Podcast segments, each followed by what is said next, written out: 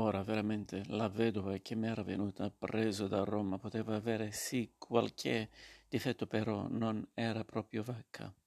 Questo non lo si poteva dire. Anzi, era una che mi voleva bene e sarebbe stata molto contenta se l'avessi sposata. E in verità due o tre volte alla settimana mi veniva, ma per un attimo solo per la paura che l'avrei sposata. Comunque io ero per principio contrario all'istituto matrimoniale. Cio mai mi sarei sposato e anche lei lo sapeva benissimo. Tuttavia da questo e considerarla scostumata correva una bella differenza per quanto a vederla in certi momenti, diciamo così culminanti, dall'amore potesse venire sul serio, da pensare che fosse un po' vacca, ma tutte le donne penso sono così. Scommetto che perfino le regine e le principesse e le mie cinque sorelle, nei momenti culminanti dell'amore, vanno alquanto fuori contro- di controllo, però sentì dire a Fredo mentre a pochi passi di distanza stavano tagliando la pancia al padre mio, che quella là era una vacca, era cosa che non stava né in cielo né in terra, e oltre a tutto ingiusta. E infatti ribatei quasi subito e quella donna che la sorella maggiore aveva definito malamente era invece la mia fidanzata. E presa azione, precisazione più sfortunata di questa non avrei di sicuro potuto fare poiché la madre si mise a piangere con più dolore di prima, mentre le sorelle con accresciuta animosità si affrettarono a dirmi chi una cosa chi un'altra, per esempio, che una fidanzata che si rispetti, non prende una cam- camera matrimoniale in albergo col fidanzato, che non si capivo proprio cosa ci trovassi di bello o di interessante in una come quella con le gambe visibilmente storte, che mi lasciavo incantare come un babbeo, perché si dava delle arie e si mangiava le R fingendo di essere straniera. Che, le, che la pelliccia che aveva indosso costava almeno un milione e mezzo, che adesso finalmente si aveva una spiegazione del perché da un anno circa a questa parte non mandavo più un soldo a casa e via dicendo, cioè che le spese all'ospedale e della malattia dovevo pagarle io che la casa aveva urgente bisogno di riparazioni, altrimenti sarebbe stata in malora e naturalmente dovevo provvedere io, eccetera, eccetera. E io si capisce, non potevo las- lasciarmi dire tutto quello cose senza ribattere. Rispondevo che con la pelliccia non c'entrano affatto, affatto che la, ce l'aveva già prima ed era una pelliccia originale parigina. Se non lo sapevo e quelle a rincarare incarare. Che chissà quale ganzo mai gliel'aveva pagata. E io che a me piaceva così com'era, sia pure con le gambe un po' storte, che la conoscevo da neanche tre mesi a, e pertanto non era colpa sua. Se mandavo pochi soldi a casa. Ne mandavo pochi perché ero stufo di mantenere tutti in famiglia, che all'ospedale e all'operazione avrei magari provveduto provveduto io, ma la, ca- ma la casa no. Non ci metto più piede da anni in quella casa, me ne fregavo se andava in malora. E quelle giù a dire che ero un bello disgrazio a parlare così della casa dove, dove ero nato, che volevano ben vedere nel caso Dio guardi che nostro padre non si fosse salvato dal presente guaio. Se avrei rinunciato alla mia parte di eredità, dato che della casa me ne fregavo.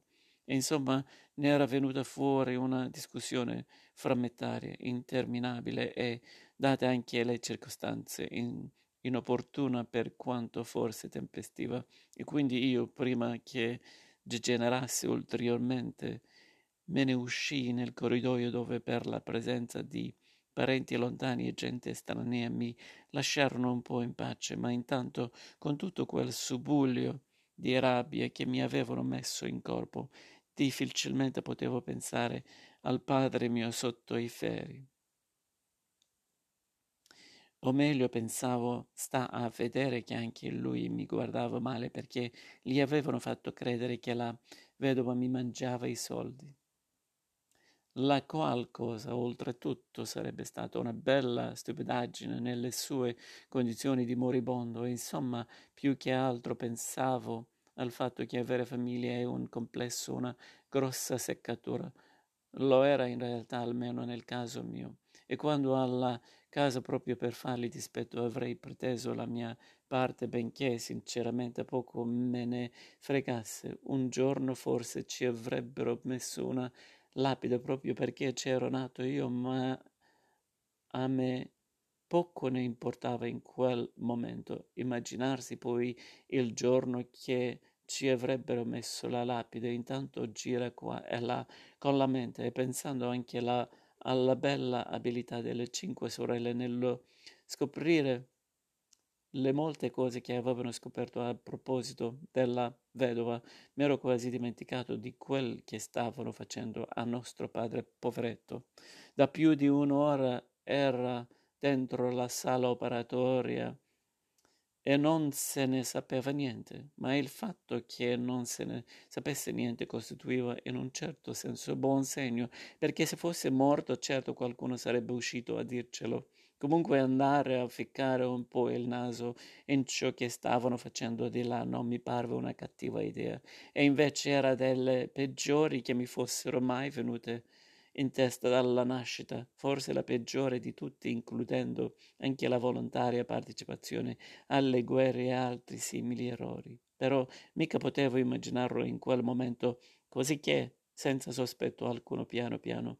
Entrai prima nell'antisala e poi nella sala operatoria dove a forza di grossi punti alla ferita già stavano finendo di fare ciò che erano proposti di fare e io vidi tutta quella gente immensamente sporca del sangue del padre mio e andando avanti vidi anche il tumore esteriorizzato sulla pancia.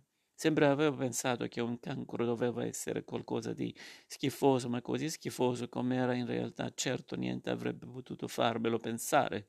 Grosso e schifoso e sanguinolento come la budelle, budelle, budella di un cane morto messo sopra la pancia di mio padre e lui legate indissolubilmente con un nodo mortale e veniva da dire, Dio mio, quanto è brutto questo tipo di morte. Possibile che non ce ne sia uno migliore, un tipo che si addica ad un uomo proprio e giusto come mio padre. È stato proprio e giusto, non si è arricchito vedendo capelli e ombrelli e nemmeno da carabinieri, ma ha mai fatto niente di male. Sempre da bambino, bambino gli chiedevo quanti ladri e briganti avesse ammazzato e lui non ne aveva ammazzato neanche uno. Per quanto allora fosse una delusione, neanche uno ne aveva ammazzato. Ed ora questo uomo, uomo proprio e giusto stava lì con tutto il, il suo spaventoso male esteriorizzato, giallo involto nel cranio. Ah, e rontalava con la bocca cascante. Aveva un respiro affannoso e rantoloso e pieno di dolore. A sentirlo veniva da non credere che non provasse dolore, ma così assicuravano i medici. E il primario, sudato il volto e con tutto l'immenso sangue addosso, era molto contento di come erano andate le cose. Mi mostrava compiaciuto il lavoro fatto, il tumore, tumore messo fuori, il budello legato, il punto dove a suo tempo sia a risecazione venuta lì si sarebbe per così dire spostato l'orificio anale. E lui poteva essere contento perché forse non frequentemente gli capitava di fare un bel lavoro del genere, però io non sentivo che pietà e dolore per il vecchio padre dissanguato. Mi chiedevo cosa mai porterà in quel punto certo un sacchettino di gomma magari di plastica adesso che la plastica si usa dappertutto. E cosa mai accadrà del suo orifizio vero è del retto e del colon discendente che restano tagliati fuori. E dentro di me pensavo, soprattutto a me stesso, se anche a me toccherà morire in un modo tanto crudele. Tra tutte le morti che avevo visto in pace o in guerra, nessuna era altrettanto crudele. E proprio al padre mio era capitata. E se era capitata a lui probo e giusto, chissà mai cosa sarebbe capitato a me, che non ero né probo né giusto.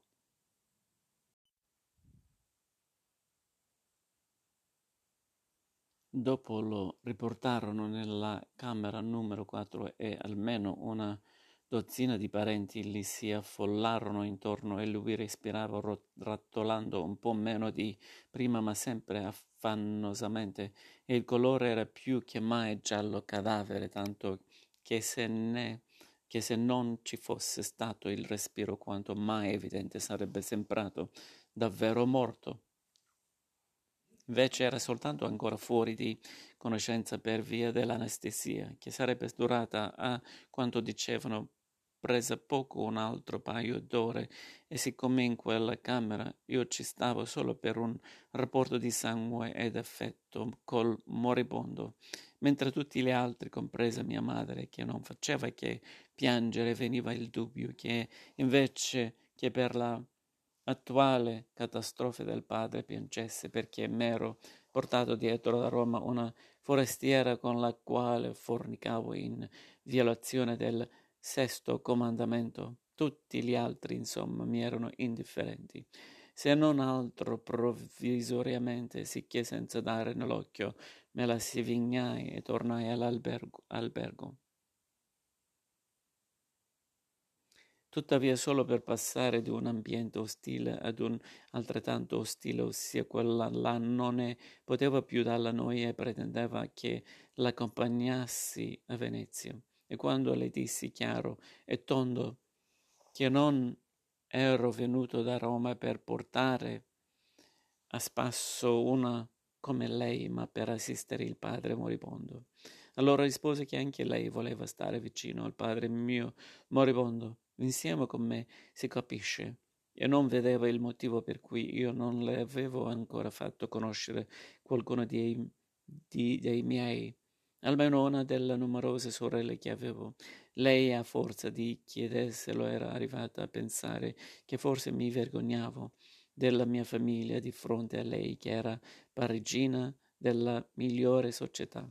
Ma ero stupido a credere ciò lei e miei li avrebbe trattati bene anche se erano gente del popolo, tanto non ne avevano colpa loro di essere come erano, e, fatta sta, e fatto sta che io piantai anche lei nella sua camera e uscii fuori della nebbiosa giornata di febbraio, dove non si capiva neanche se era ancora giorno o già sera, con la gente goffamente infagottata in sciarpe e capotti impermeabili, mentre a Roma a quest'ora ci poteva essere il sole e presentimenti di primavera e ragazze belle per le strade e non pensiero di padre insanguinato che sta lì per salire al cielo. Se non vi è già salito.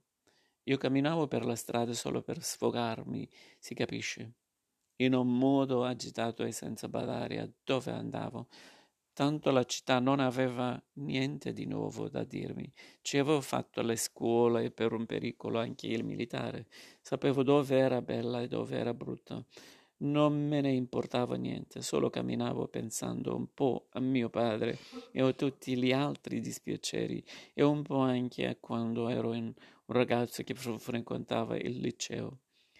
A un casto interminabile amore che avevo avuto per una ragazza delle magistrali che, si, che chissà che fine aveva fatto poveraccia. A quest'ora, vecchia di quasi 40 anni intendo dire, mentre io la prossima donna volevo prendermela giovane, magari una di quelle ragazze completamente stupide che vengono a Roma per fare del cinema, ma giovane e intanto magari senza volerlo stavo passando una per una strada dove c'era un'altra stradina per portava ad una casa di prostituzione e mi venne la voglia di andare a vedere se ci fosse ancora. Ricordava la confusione e il batticuore di quando ci andavo le prime volte da ragazzo a sciupare la mia innocenza. Forse me ne rimaneva ancora un po', e comunque allora mi vergognavo da morire scattonando verso la stradina. Mentre adesso mi ero fatto una pelle da rinoceronte, non me ne vergognavo per niente e la casa stava ancora là. C'era la porta splendente di vernice e la targhetta di ottone lucida e col nome scritto. E lo spioncino da dove ti guardavano prima di aprirti. E pensavo sta a vedere che adesso entro voglio provare il senso di sconfinata potenza che si prova quando si entra e si hanno davanti cinque o sei ragazzi che sono in fondo esseri umani e si può dire prendo questa o quest'altra o, questo, o quest'altra ancora a piacimento.